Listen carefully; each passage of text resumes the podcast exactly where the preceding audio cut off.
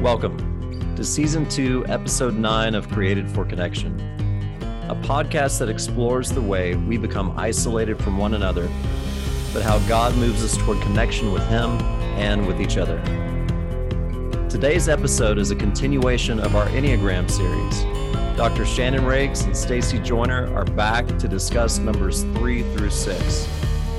We're going to share the strengths and weaknesses of each personality type and talk about what healing can look like. Regardless of your awareness of the Enneagram or your own number, we think learning more about this can help us all be more empathetic and gracious toward what each of us need to grow and heal. To everyone listening, we're glad you're here.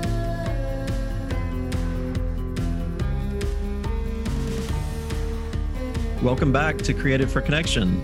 Uh, it's Paul here, and unfortunately today we are without Kevin, which I, I know um, is, is a sad thing. Kevin, we miss you. Hopefully you listen to this episode. I, I wonder if that's going to affect whether or not he listens to the episode. But um, uh, fortunately for me, and fortunately for you guys who are listening, uh, Shannon and Stacy are back with me today to Yay. go over the the rest of the enneagram numbers that we did not hit in our first two episodes on the enneagram. So welcome shannon and welcome stacy. Thank you for having us back. So glad to be here. It's always a good time when we get to come on your podcast. Yeah you know, this is any, just go ahead. any good any good series has to come in a trilogy, you know, like Lord of the ah, Rings. I like that. And you know what? The Enneagram is all about groups of three and trilogies. So it's kind of Trinity. Perfect. Yep. There you go. you know, something just did not feel right with two. And it, uh, the funny thing was, after people listened to that second one, we got feedback saying, I'm a uh, three or four or five or six. And then you stop on you, you you skip over those and go straight to seven and i didn't get to hear anything about me. And and so people wanted to hear about their number and about what it's like uh, to i to be them and to have probably the struggles they have. So we're going to get to talk about that today. And to give the people what they want. Yeah that's right. Speaking of which if if you are interested in this topic or if you have other topics that you want us to delve into, I do encourage you either to comment um, on uh, wherever you are uh, are listening to this podcast, or now we have a Facebook page that I'll link in the notes, or you can use our email address and get back to us. And again, um, we'll I'll put um, uh, information up for you to also connect with Stacy and Shannon as well. Shannon, speaking of which, you are now fully uh, Dr. Rakes, correct? Yes, I actually went to Orlando about two weekends ago and I got to walk across the stage and I got hooded. And just to be a seven, I, the girl I was sitting next to and I, we planned a secret handshake. So when we got up on the stage, uh, we turned to each other and we did our little handshake and everybody oh in the crowd started laughing. That. Why have so, I not seen a video of that? I need to see it stat. I may be hiding that video, but no, just um, oh, we need to see that, Shannon. Yeah, Do you have a recording? people want it. Mm-hmm. Yes, my parents, my proud, sweet parents, were out in the audience and they recorded it. So maybe I'll share that with you guys. That's amazing. Now yeah, it was, was in a, it was in Orlando, yeah. Yeah, it was in Orlando, and my whole family met there, and it was just a really sweet time to be together and then since then i've been pursuing you know my dream of uh, being a professor and it's been such a blessing there's been some opportunities that have been coming up so i think pretty soon i might um, you know be in those in the professor shoes so that's very exciting well congratulations dr rakes we are Thank very you. proud of you Thank you. And Stacy, what's going on in your world? Well, I just need to let everybody know kind of a heads up. Um, I mentioned before I have five kids and ages nine to one. Everyone is home sick today. so I'm in the office and there's no door, but, um, and they're all upstairs in the loft. So if you hear anything, just um, try to ignore it, just tune it out because I've already tuned it out. Um, they're all upstairs with my amazing husband, who is super dad. And we can get into that. He's a type three, so he is on top of it. And they're in great hands. But if you hear anything, um, yeah, just ignore it. they're good. They'll be fine. you hear anything breaking or Yeah, shattering? There's no telling. I promise you, there's no telling. This is a, a real life as it happens sort of podcast. Mhm. So Yep. you know, this is Yep. just this is the real world. We're we're not polished like that. And this like is the this is my commitment to the pod too. You know, got kid, sick kids at home. They can fend for themselves for a little while while we do this. So Stacy, right. are are all five kids sick?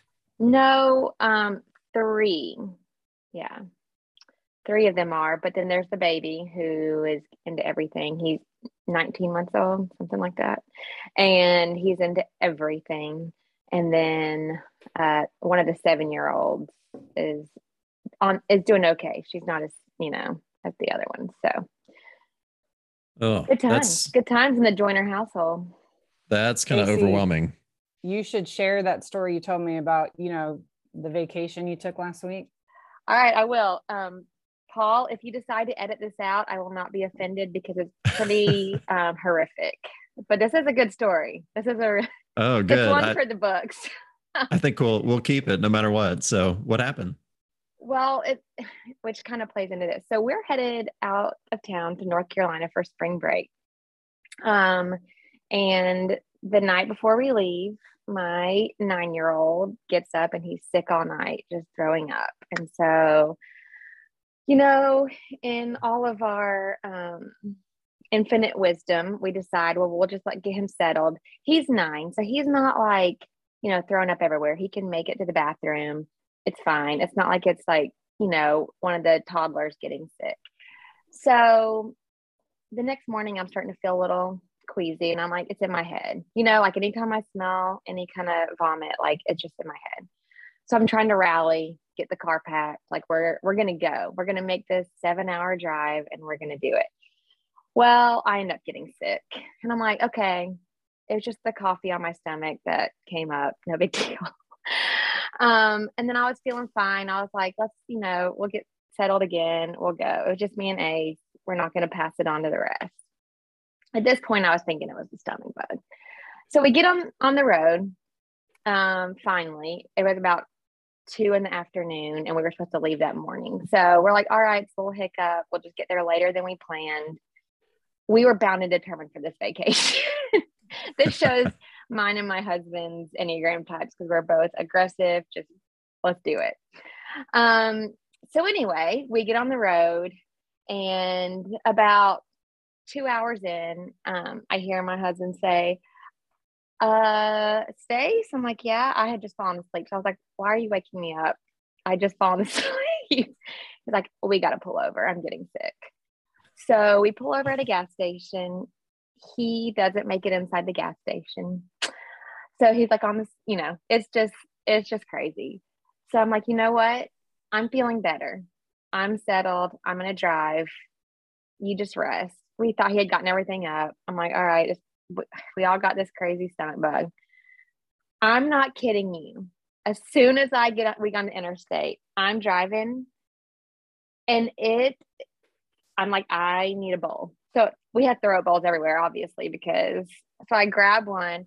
I am driving down the interstate, throwing up. Sage Oh, no. pops up. He starts holding the bowl for me. I'm getting dizzy because at this point I have nothing on my stomach the entire day. So I'm like feeling like I'm going to faint. And he's thinking in his head, okay, if she faints, how am I going to get us off the interstate? He's like playing all these like worst case scenarios because he's a three and he goes to um, six in Six. one of he goes to six in health. So I guess he was like, let's do this. so he was trying to figure out how to, you know, maintain any accident from happening. I'm like, no, I'm fine. We just got to pull off and get a hotel or something because we can't even drive home at this point. So we're like in Savannah area. Well, it's St. Patrick's Day, the day before St. Patrick's Day in Savannah, which if you don't know anything about that, St. Patrick's Day is crazy in Savannah. So we pull up to the first hotel and Sage goes in because I'm still like recovering. and he is in line to talk to um, to the receptionist or whatever you call her there. And he goes and he has to run down the hallway, try to make it to the bathroom, doesn't make it to the bathroom, explodes in the hallway, then goes to the bathroom and even more. And then he comes back out and has, he's like cleaning up their hallway. He's like, I couldn't leave it like that. That was just awful. So he cleans up and we leave. We just like hightail it out of that hotel, go across the street to another hotel. I go in and check us in there. We get all the kids in, and Sage and I are just like laying on the bed, like what is happening. well, then our four year old, like, uh, I'm getting sick. So I hand her the bowl and she starts getting sick. Then my daughter Jovi starts getting sick. And then thankfully, so let's see, it's everybody but two of the boys now. There's a lot of us. So I have to think through. So then I'm like, okay, um, what is like it seems like it's just food poisoning. It must have been like the meat i had made at dinner the night before is all i can think of because my seven year old son who didn't get it that day he hadn't he didn't eat dinner with us that night. He had the leftovers the next day and he got sick the next day after we had already gotten to the cabin. So everybody but bo the baby got sick and that's because i've never been more thankful that he throws all the food off of his tray and doesn't eat half the things we give him. So that was the story of us getting to our spring break cabin. Um, the next morning, we woke up all feeling great and just headed on our way like nothing happened. Left our mark on that poor hotel. I was gonna say you left your little Savannah, trail. Georgia. Yeah, we sure did. But you know what? We persevered. We made it, and we ended up having a fantastic spring break. So with just our little, not little, or not so little family, but I in bet a you won't be cabin cooking, on the side of won't a be cooking that meal again. Oh, girl, soon. heck no, no. I don't think anybody would be able to stomach that, which is weird that now the stomach bug is going around like crazy. So I'm pretty sure that's what my children have picked up at school this week. So we're on round two of all the vomit that I can handle. I'm done. I'm done with it. Oh my goodness. Wow. Yeah. Yeah. Um, so, Shannon, I, I'm kind of feeling a little sick. Are you? I Right? I told you. like, if you want to mm, edit this Yeah. out, I will not be offended. Everybody listening to- to this episode now. it's like running for the bathroom. That's right. right? I, Oh. I'm just imagining, you know, sometimes you drive past people on the highway and you just, you know, different people are doing different stuff in their Mhm. cars and somebody looks over at you. You're literally holding a bowl, throwing up and driving at the same time. and you know it was like i knew it had to be food poisoning because i'm not like that was a violent. That was violent. And it was i couldn't control it. And then that night i was fine to eat dinner. So that shows that it's weird. That's how food poisoning works. So yeah. I've seen people on their phones and I've seen, you know, people texting, but I've never seen anyone barfing in the front seat. Well, you know i'm a trailblazer. I just Oh think of new ways to new ways to create hazard Yeah. So I I totally think that if you and your husband were not eight and three, I, I think other personalities would have given up and gone home. So I do think that Right, yeah. story connects to the Enneagram. Oh, we know we're crazy. We know we're crazy. Everybody, Yeah. you know, if you've seen us with all of our small children in tow, we go everywhere and do everything with them all because we're we're crazy like that. well done, Paul. I was wondering how we were going to connect that to the Enneagram. So Yeah. Yeah. really brought it around. Yeah, before we do, uh, Shannon, and, and some people might listen to this and they have um, and they have not listened to our other episodes on the Enneagram. So, would you kind of frame our conversation and why we're talking about this on a on a podcast that is that is about connection? How are we? How do we connect with God and with other people, especially when we feel isolated and disconnected? How do you see this conversation fitting into that and where we're going today? Well, we have been um, diving into the nine different numbers of the Enneagram, which is a personality um, type system. But we've been doing it through the lens, a gospel centered lens and a biblical lens. Um, and we've also been talking a little bit about inner healing um, because our goal in all of this is not to just sit in uh, the, these fears, these core beliefs that we can have in our types specifically we've been I would say focusing on the core fears of each type because a lot of times uh, fear can really hold us back from connection. A lot of times the enemy uses fear in order to paralyze us and to keep us from moving forward in faith. And so today, you know, is kind of going to be the the end of our trilogy, if you will.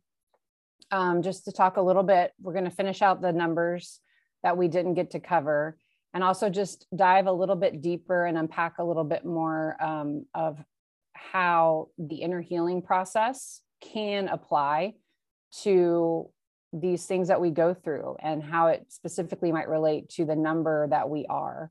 And you know i don't really i'm, I'm encouraging everybody listening to um, not get wrapped up so much in what number am i but rather just see what resonates with you here because a lot of the fears that we'll talk about have a similar core.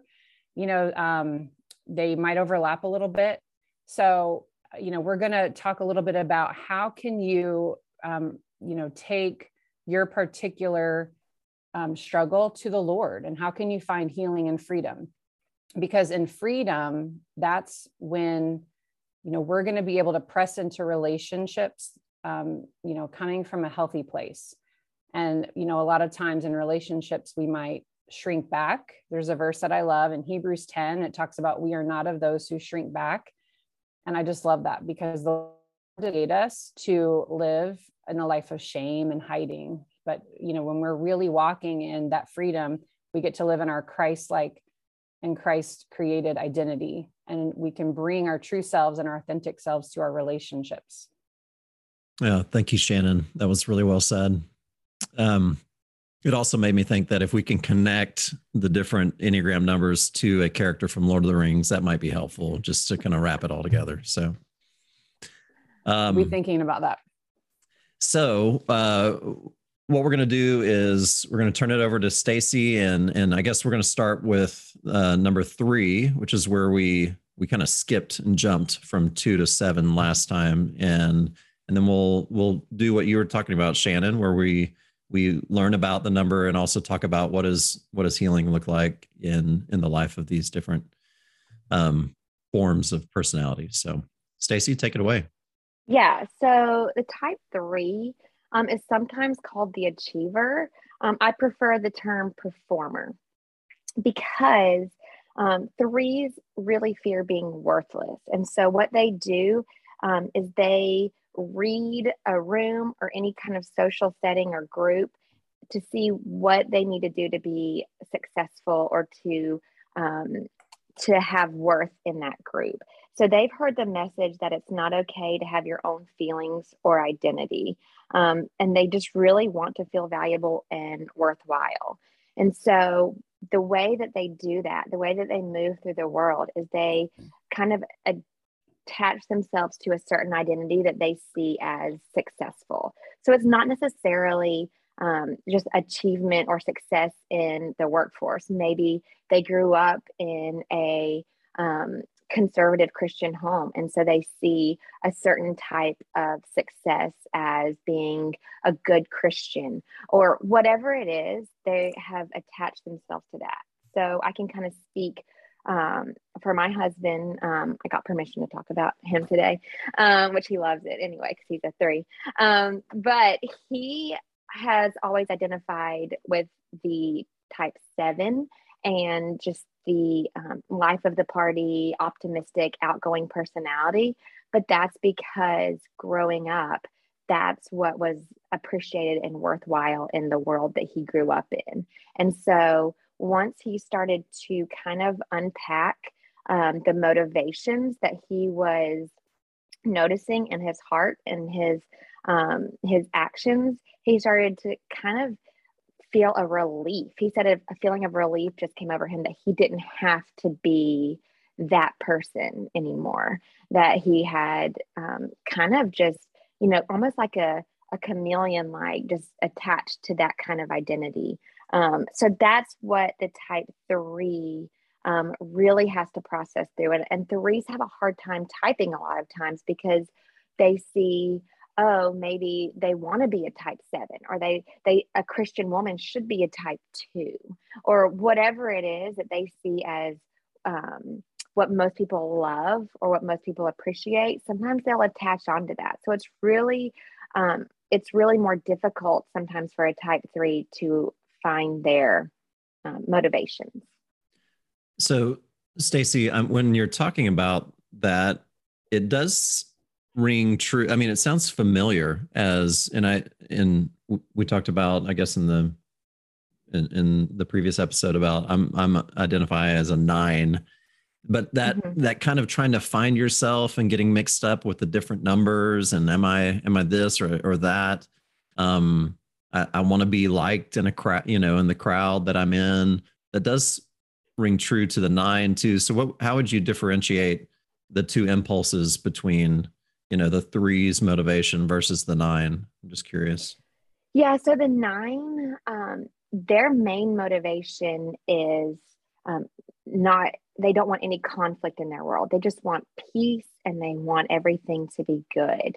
While the three wants that as well they mostly want to feel loved. So they're what we in the heart triad so the twos threes and fours are in the heart triad. So they are avoiding shame at all costs and they feel shame on a very deep level. And we all feel shame but that's their kind of their go-to like reactionary um, feeling is shame. And so they are in the heart center but they are almost it's kind of like they don't know what they're they kind of shut down their emotions.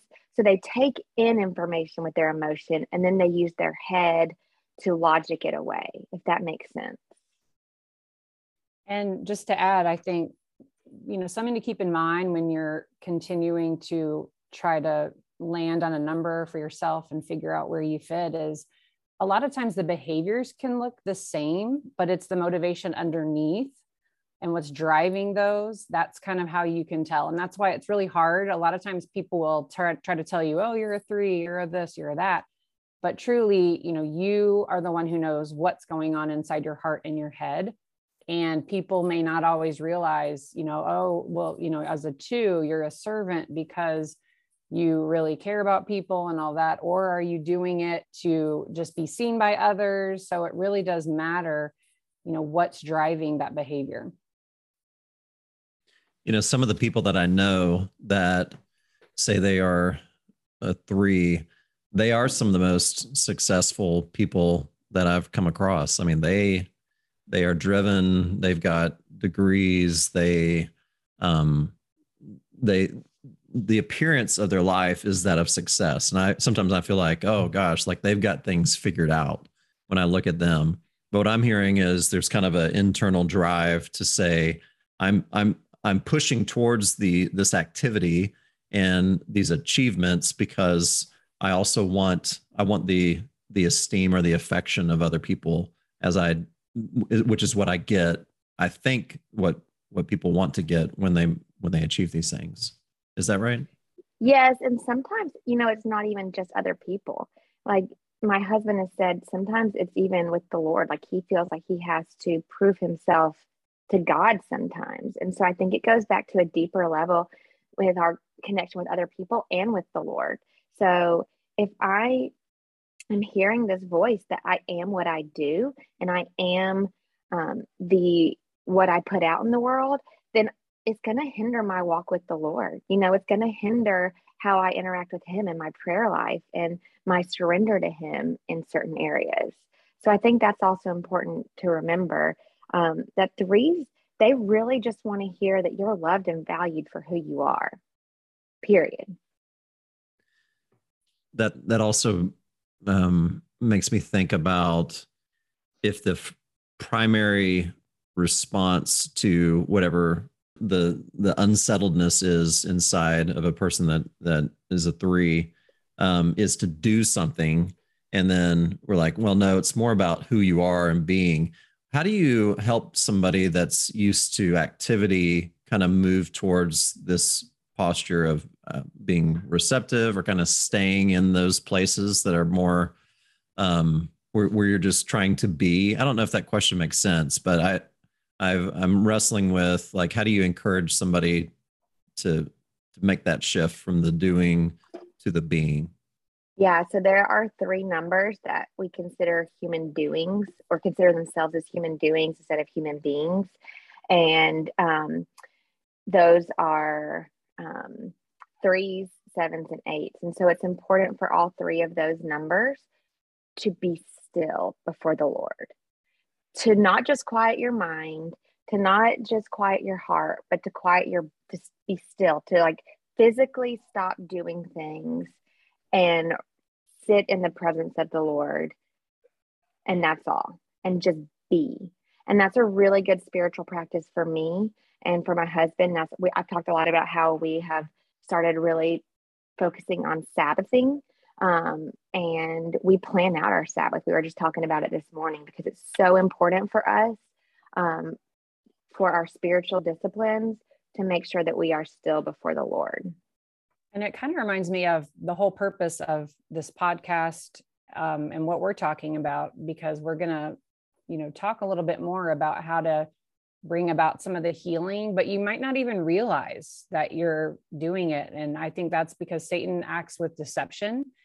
And, uh, you know, we keep stressing, like, take this to the Lord, go to the Lord, because we can be easily deceived. And something, I know this sounds so silly, but one time I heard a quote that just always stuck with me. And it's something about um, of being deceived is that you don't know you're being deceived. So people may right now, like Paul, to your point, be a big performer and so successful, and they may feel like, hey, I've got this together.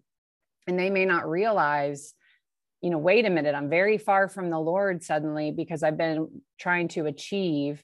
And um, you know that's why we encourage you to uh, you know sit with the lord in this kind of thing and ask could this be going on with me? And to stacy's point earlier you know each of these numbers as we talk about relationships with each other our main relationship our primary relationship is our relationship with the lord. You know our vertical relationship has to be solid before our horizontal relationships can be so all these things that are true for, you know, me to another person are equally true, if not more, than to, you know, me with God.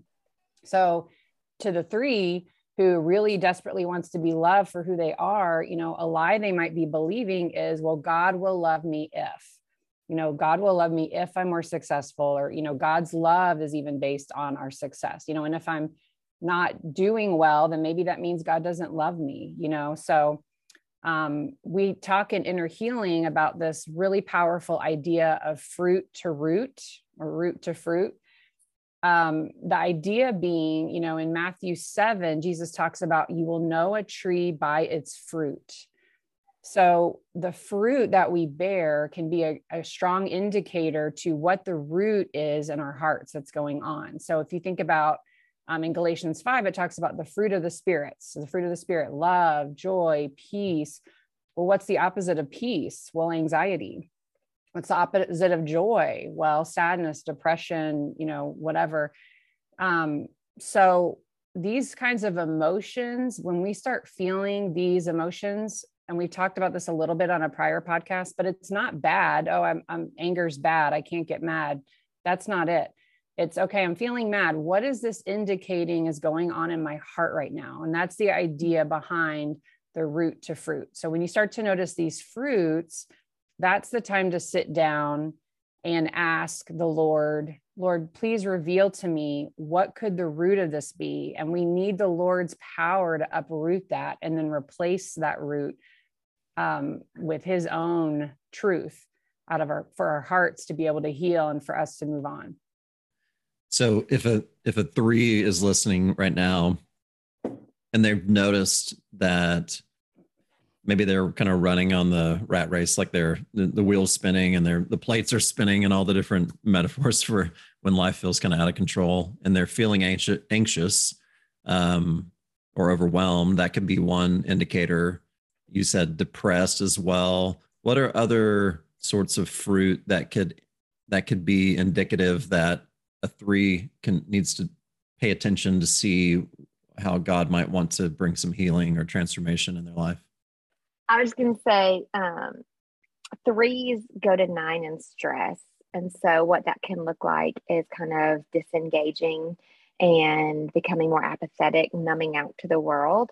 Um, and that's how they numb that um, hole in their heart that they're feeling. That's how they're numbing that, man, I'm, I'm getting burned out and I'm doing all this stuff and it's not satisfying me. And I know it's not satisfying the Lord and it's not satisfying the relationships around me. And so that's a sign that you can tell that um, a three is headed in the wrong direction of stress. And the beautiful thing is that in our healing, we're just cooperating with what the Lord wants to do. So he is going to bring about these circumstances in our life that are going to bring us to the end of ourselves. And I mean, I, not to get off on a whole nother podcast, but you know, I mean, just that idea of suffering and the way that the Lord wants to work through difficult seasons of our life. A lot of times we want to numb those out but what we're really doing is we're you know the lord might be trying to take this opportunity to bring about some healing in these things and that's why it's important to stop and ask you know as a three um you know i like to say stacy was sharing some of the core longings and the core fears of each number and i like to think of those fears too they have i call them like a what if so each of these numbers has like a what if question. So for a three, a what if could be, well, what if I fail? Well, what if I don't do it right? You know, um, and all these roots, all these fears are um, are based in lies because fear is not from the Lord.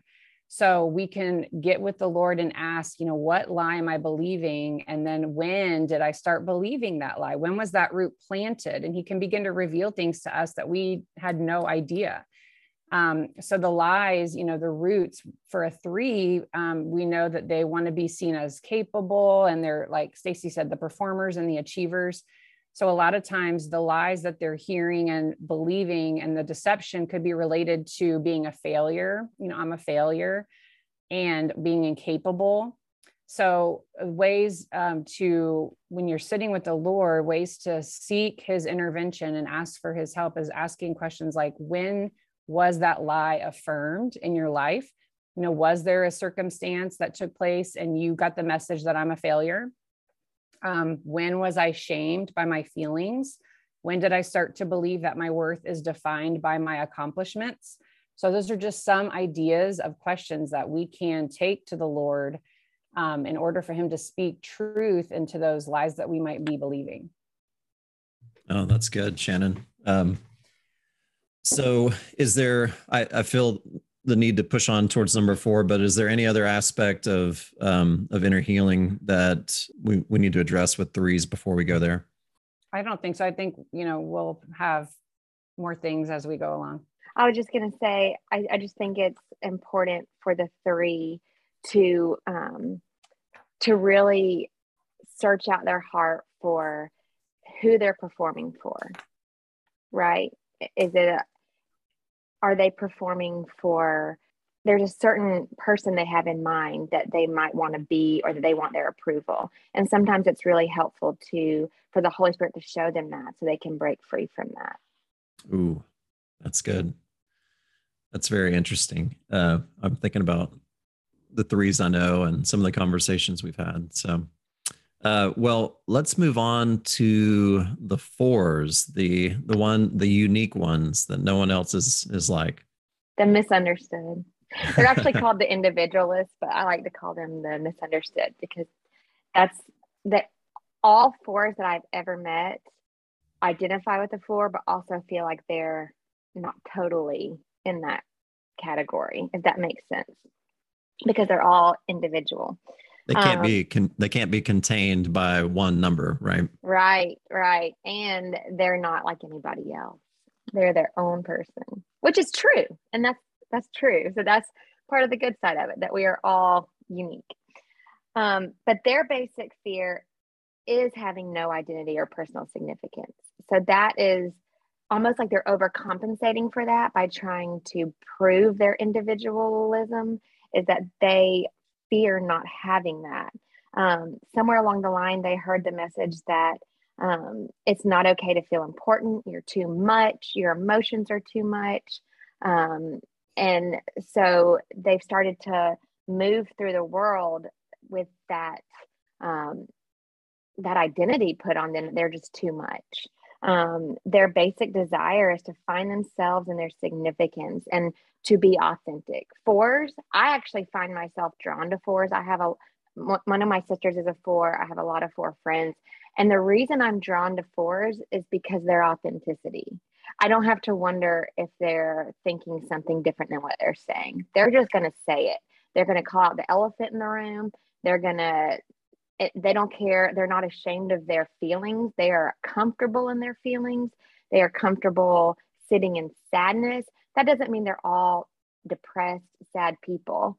Um, that just means that they're comfortable it and they're okay with it. And I admire that about fours is that they know how to um, to feel. That's something that I wish I could do better. So I do admire that about fours.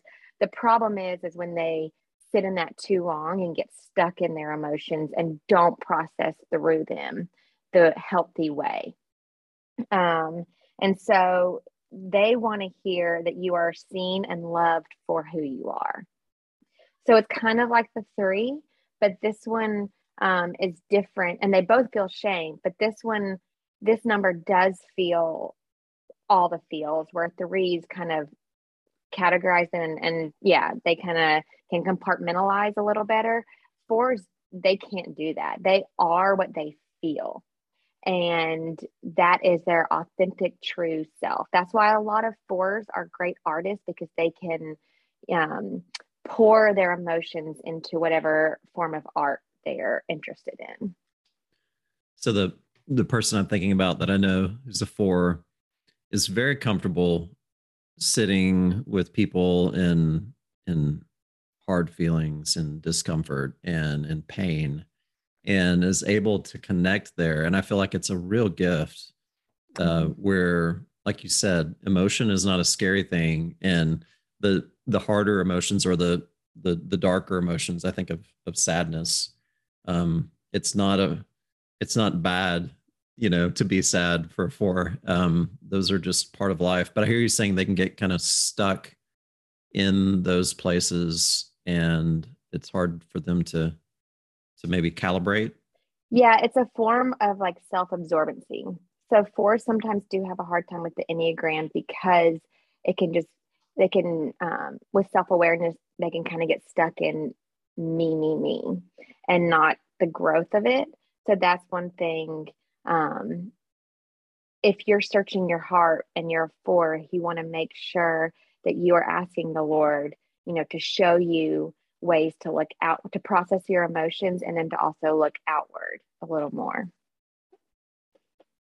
If you think about what it's like to be a four, you know, you're you're sitting there, you're feeling these really big, strong feelings, and you feel so misunderstood, and you don't feel like you really belong because you're wondering like can anybody really understand can anybody meet me where i am and you're afraid the answer is no you know that's your what if. What if my emotions are too big you know and you're also worried about meaning being your life being meaningless. So um a lot of their lies are based in that idea of significance wanting significance but where are we finding our significance?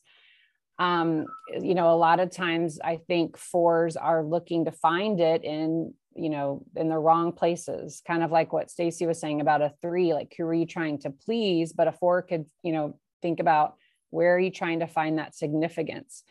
And the thing about, um, you know, taking these things to Jesus is that the gospel and Jesus, it is, he is the answer to all of these questions. He is the answer to these core longings. You know, if the four is longing to be loved and seen for who they are, Jesus is saying, I see you. I know you. You can bring this to me. It's not too big for me. Nothing's too big for me.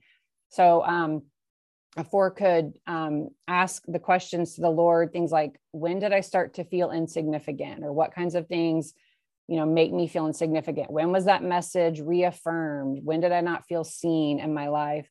Um, why do I feel like I'm missing something? When did I start believing that my worth is tied to my feelings of significance or authenticity? So these are these, you know, these deep questions that fours wrestle with and really the only person that is that has that depth and capacity to meet them in all those places is the lord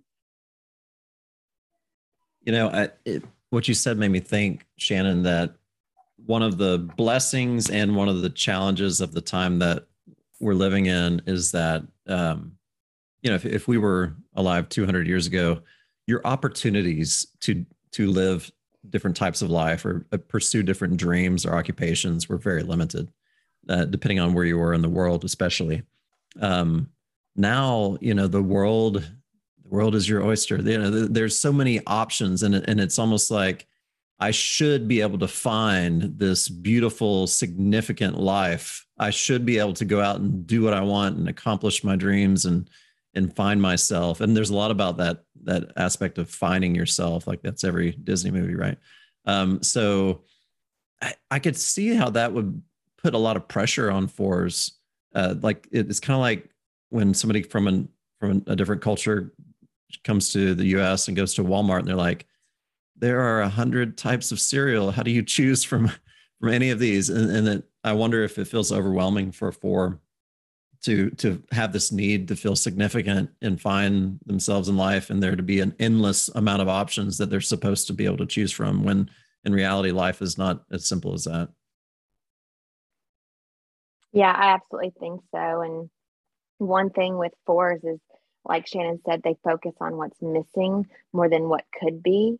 And so um, it's really important to, um, I mean, and that brings value, right? We need to know what's missing. We need to know how we can improve things, but um, force focus on that to a fault sometimes, where a growth point could be you know, asking the Lord why they're focused on the missing piece. Is it because I feel like something's missing inside of me?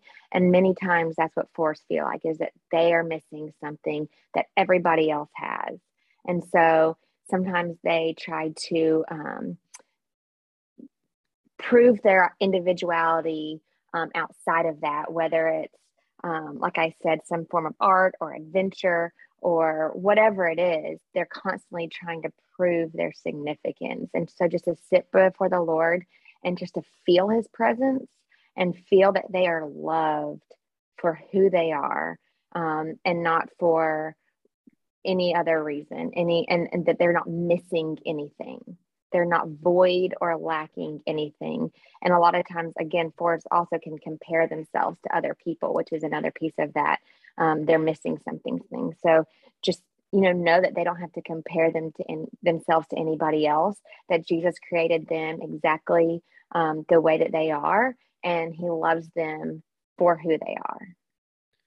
That that's really good stacy and it it connects into something that kevin and i were talking about on the previous episode of this podcast about when we when we approach god and we do it kind of with an open handed like we do with other relationships where we're not in control of the relationship and and it's not just about what we're hoping to get from god or what we're bringing you know on our list of things that we need to get taken care of but if we sit in that place what we've found at least is that god tends to speak to us about who he's made us to be about how he mm. feels about us and it's a very mm. affirming um, sort of relational connection about why i'm significant and it's because you know i'm called i'm created um, by god as some somebody that is unique that is also invited to be a son or a daughter where um, there's a, a, special relationship and i can walk away from that feeling really affirmed and i, I think mm-hmm.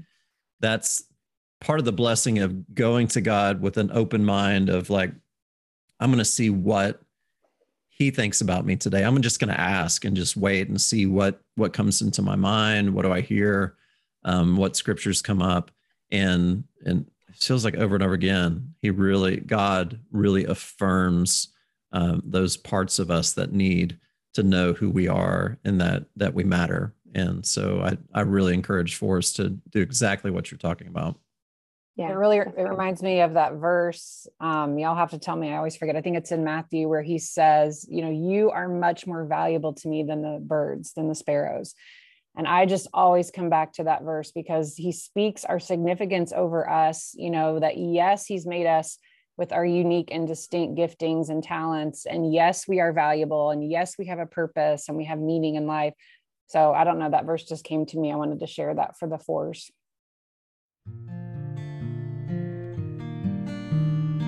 We want to take a moment and thank Wellspring Process Groups for sponsoring today's episode. Wellspring is an initiative Paul launched at the beginning of 2021 that provides people with a safe place to process the experiences they're facing in life. Whether you're going through challenges or transitions, or if you need a safe group of people to share life with for a season, we invite you to join a Wellspring Process Group. I've been in one of these groups, and it's been a life changing experience for me. I encourage you to go to the show notes right now and contact Wellspring to find out when you can join a process group for yourself.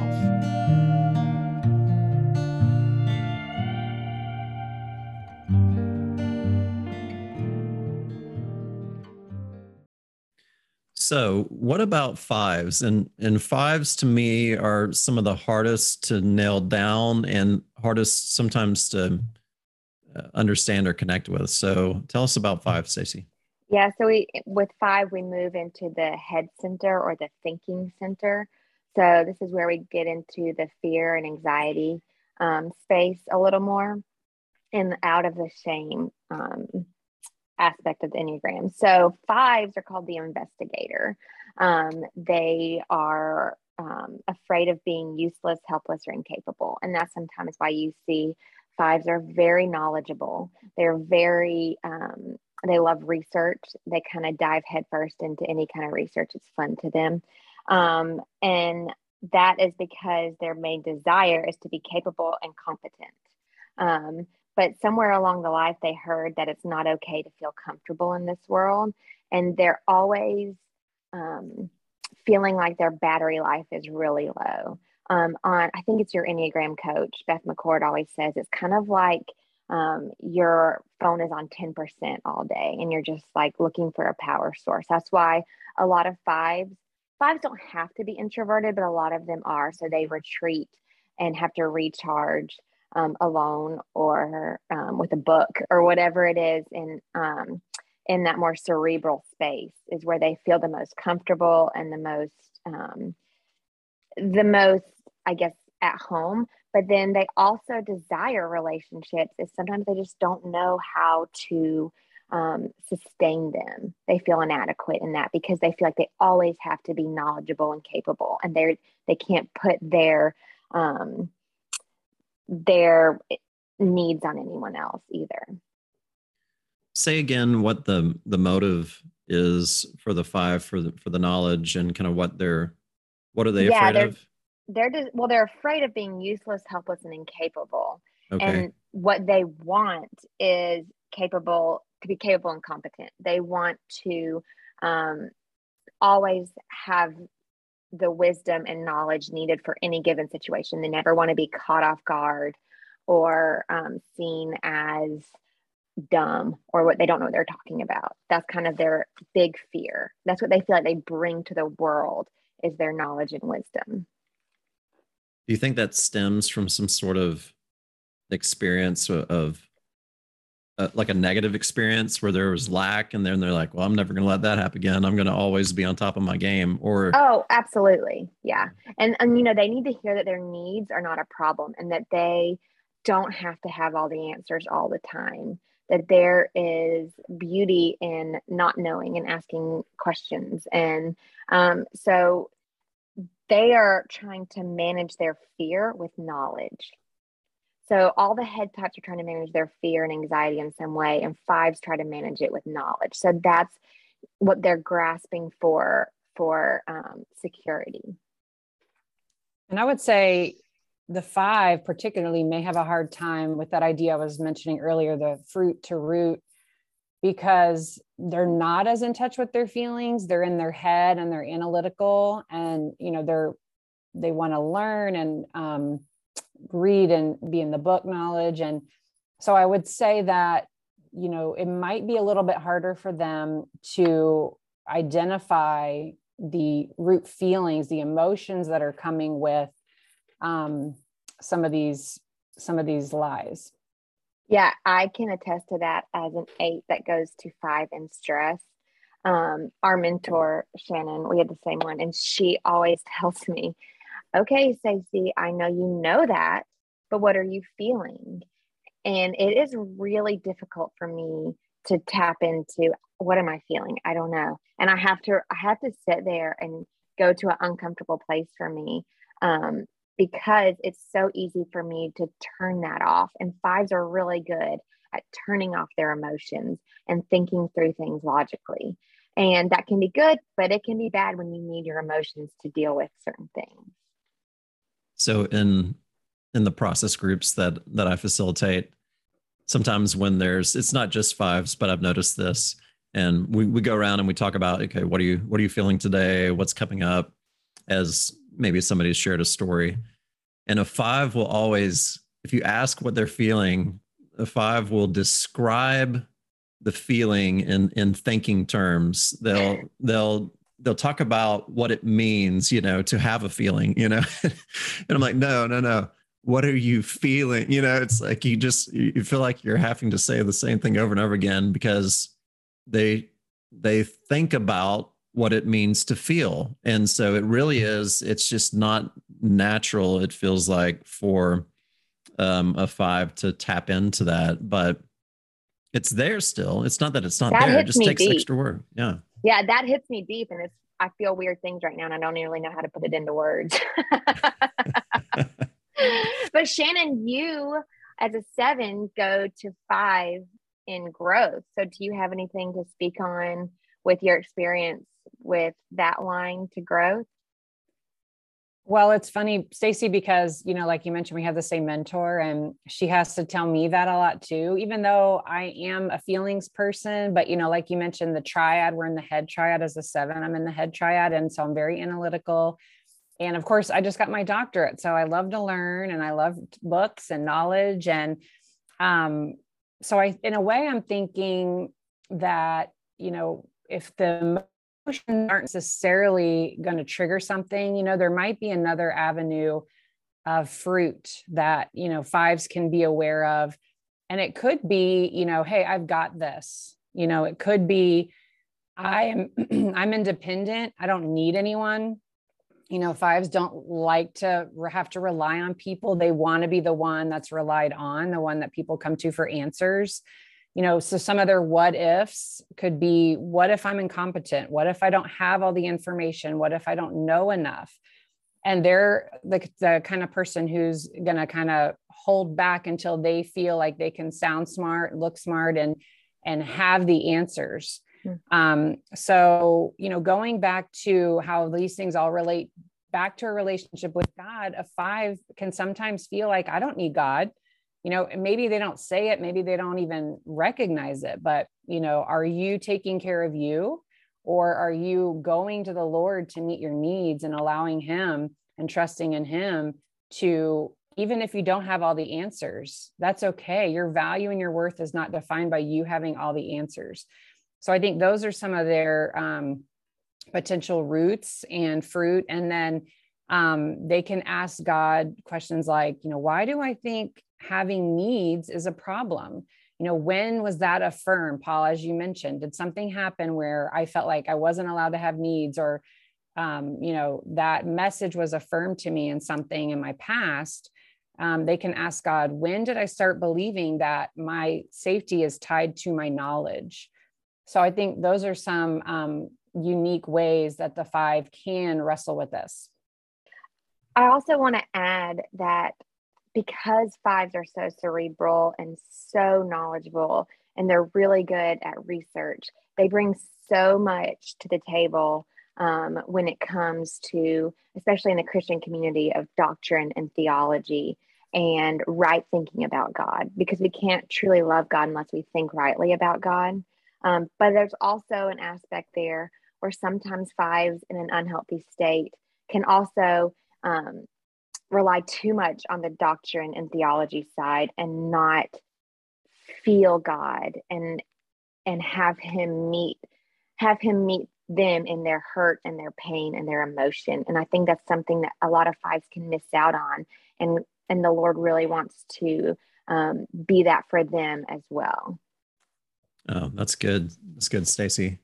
Um, I, I I think fives are so valuable, and if there's especially on teams I've worked on, like if you don't have somebody that is wired that way, then um, you're going to struggle. And so it's so not, it's so wonderful to have somebody that is wired towards like diving deep into information and understanding things. But I think if you are that person, we're also inviting you into um, a connection with God, maybe that is, is easy to neglect, uh, to put it in a short way. Um, but let's move to one of my favorite numbers, the number six, and this is where we'll round out the conversation. So tell us about sixes. sixes. Sixes are amazing. They're the loyalists. Um, so they are um, loyal to their people, loyal to their beliefs. They they attach themselves almost because they are at fear of being without support and guidance. Um, and they feel like it's not okay to trust themselves.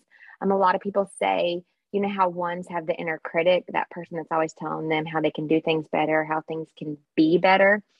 Sixes have an inner committee. So they have a committee up there telling them all the different things that could happen, that could go wrong, to plan for. Um, and so this creates a lot of self doubt. Um, this creates a lot of um, doubt with authority, doubt with people around them and their motives. So um, they want to feel safe and secure. This might be in their environment, this might be in their finances, this might be in their relationships. They just want that safety and security. And um, they want to hear that you're safe and secure. That's what they want to hear. They want to hear that they are um, not within harm's way.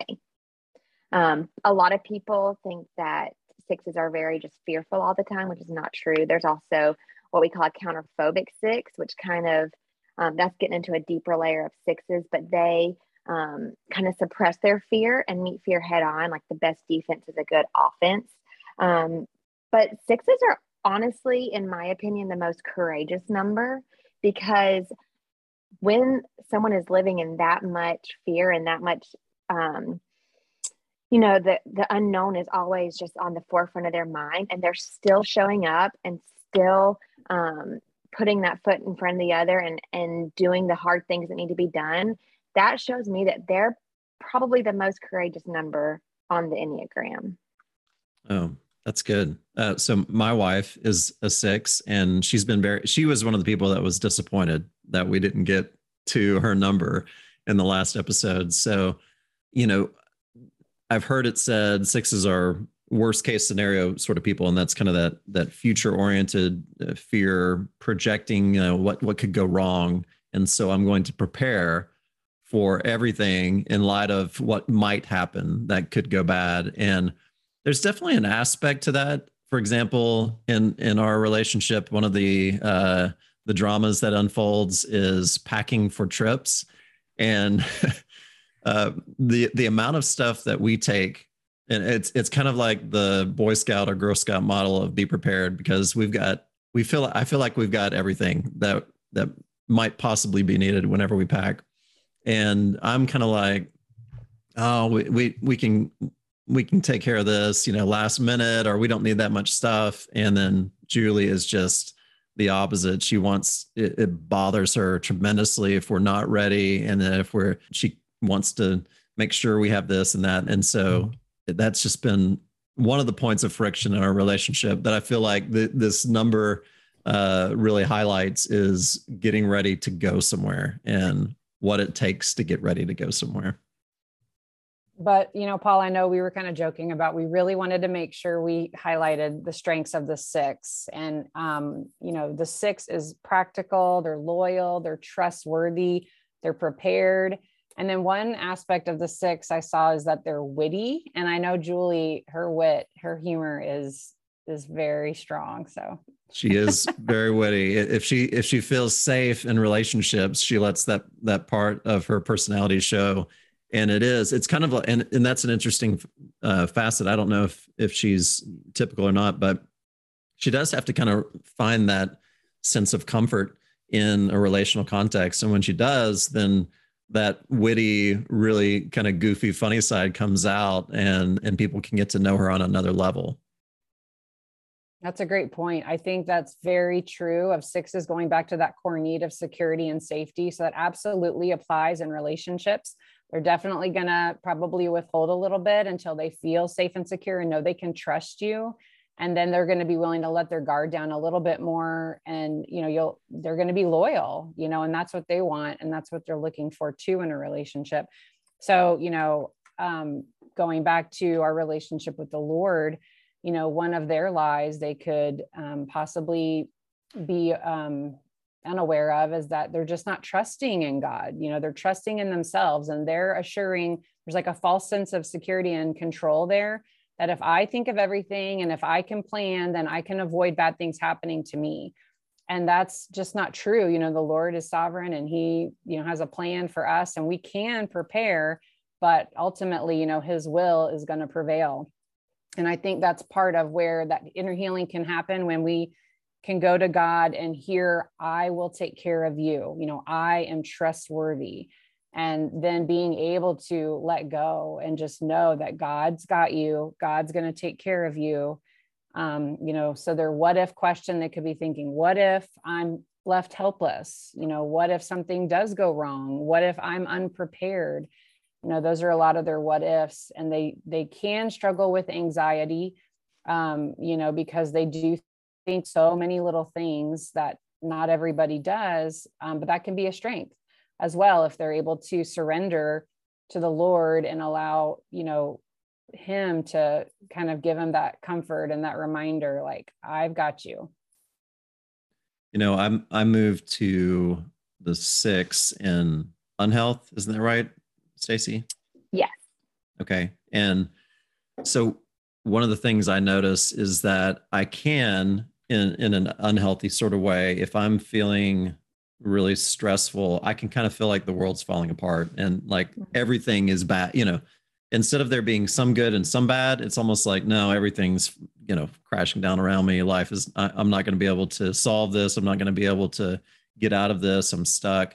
And so there is this almost um, black and white sort of thinking that I I can get into, um, and I can't have perspective that there there is hope, there is good there are people that love me. And so I, I, just wonder if that so that that's my experience. I wonder if that is something else that a six might struggle with is um, kind of looking at things in a, in a bleak sort of way when the reality is there is bad but there's also some good at the same time.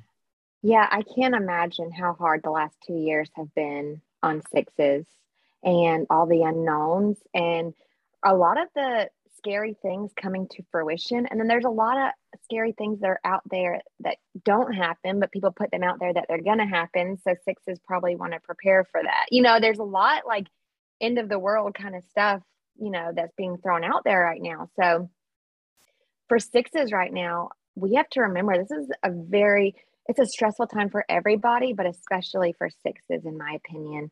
Um, and sixes can go to that three in stress too. They can tap into that and become um, just action like to like just kind of get lost in um, their doing and probably they're preparing. But I wonder, Paul, how how it plays out. I think it's interesting being a six and a nine um, married. Like she goes to a nine in growth. So do you see that play out in her as well? Once that like if when she is in a healthy space that she becomes more optimistic and um, more nine like you see that? It's almost like we switch places sometimes. Yeah yeah i'm wondering that. when i'm feeling like everything is bad she can um she can sometimes step into that perspective like deeper perspective and not only be there for me in the difficult space but also say hey no here's some perspective on on the world. Here's some other things to consider and to help me find some peace in the midst, midst of that. And so yes she does she does move in that way where she also feels i think um, she also feels just more peaceful about life in those moments.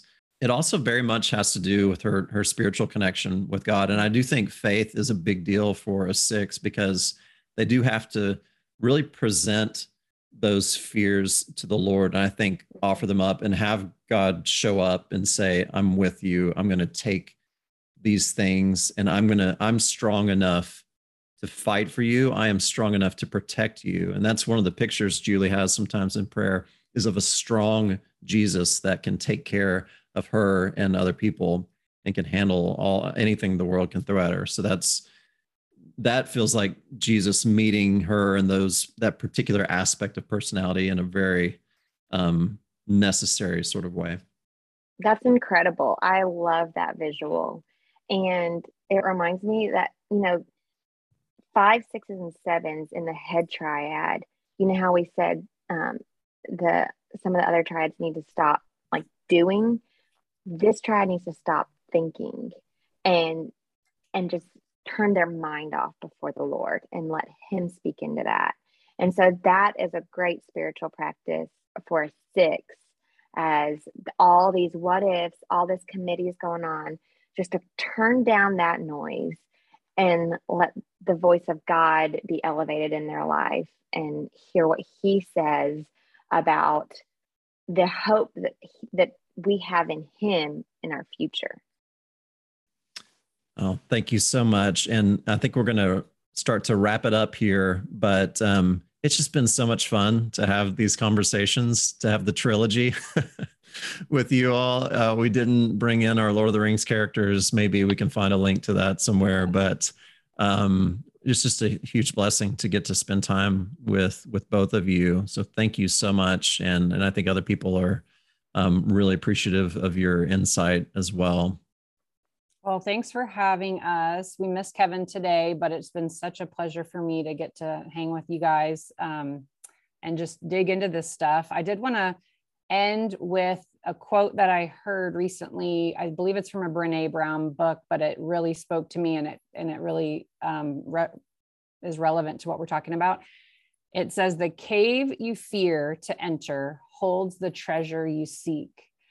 And I just that really hit me because you know whatever as we talked about today are what ifs and all these different fears no matter what our number is you know um, that's kind of like our cave. And there's something in there that's a treasure that we the to me the treasure is being able to live freely in our christ given identity. So um you know, remember that it's love beckoning you into the cave. It's Jesus inviting you in, saying, No, I have something amazing for you in there, but you've got to get through the fear. Trust me, and we're going to get to that treasure. Wow. Thank you, Shannon. That's good. That. Mm-hmm. It's yeah. a great invitation. Stacy, thank you for walking us through the numbers today. Thank you, Paul. And yeah, we missed Kevin. I missed my fellow eight on here, but um, this is a really good conversation. I pray that it is fruitful in the lives of all who hear it. Yes, and and for everybody listening, we're so thankful that you've you've listened in today, and we do ask that you would uh, follow the podcast, subscribe, like, make some comments uh, when whatever streaming service that you are are using and just get back to us with we'd love to have your feedback about what is helpful and, and what you uh, would like to hear more of. And i'm sure you would like to have shannon and stacy back as well so talk about more what you're interested in. And most of all we want you to know you are not alone. We hope you've enjoyed today's episode. If you have any questions or thoughts on this topic we encourage you to email us at the address in our show notes or contact shannon or stacy Please visit our Facebook page as well and share your thoughts. Also, in our notes section is an opportunity to support people who are suffering from the war in Ukraine. Please check out Eastern European Missions through the link in our notes and explore their options for direct support of people in Ukraine and refugees in surrounding countries. Special thanks to Cheyenne Metters for producing our music, and thanks to Wellspring Process Groups for sponsoring this episode. If Created for Connection has been helpful for you, please drop a review on whichever podcast service you're using, and please share with your friends and anyone you think might appreciate these conversations. We'll see you next time.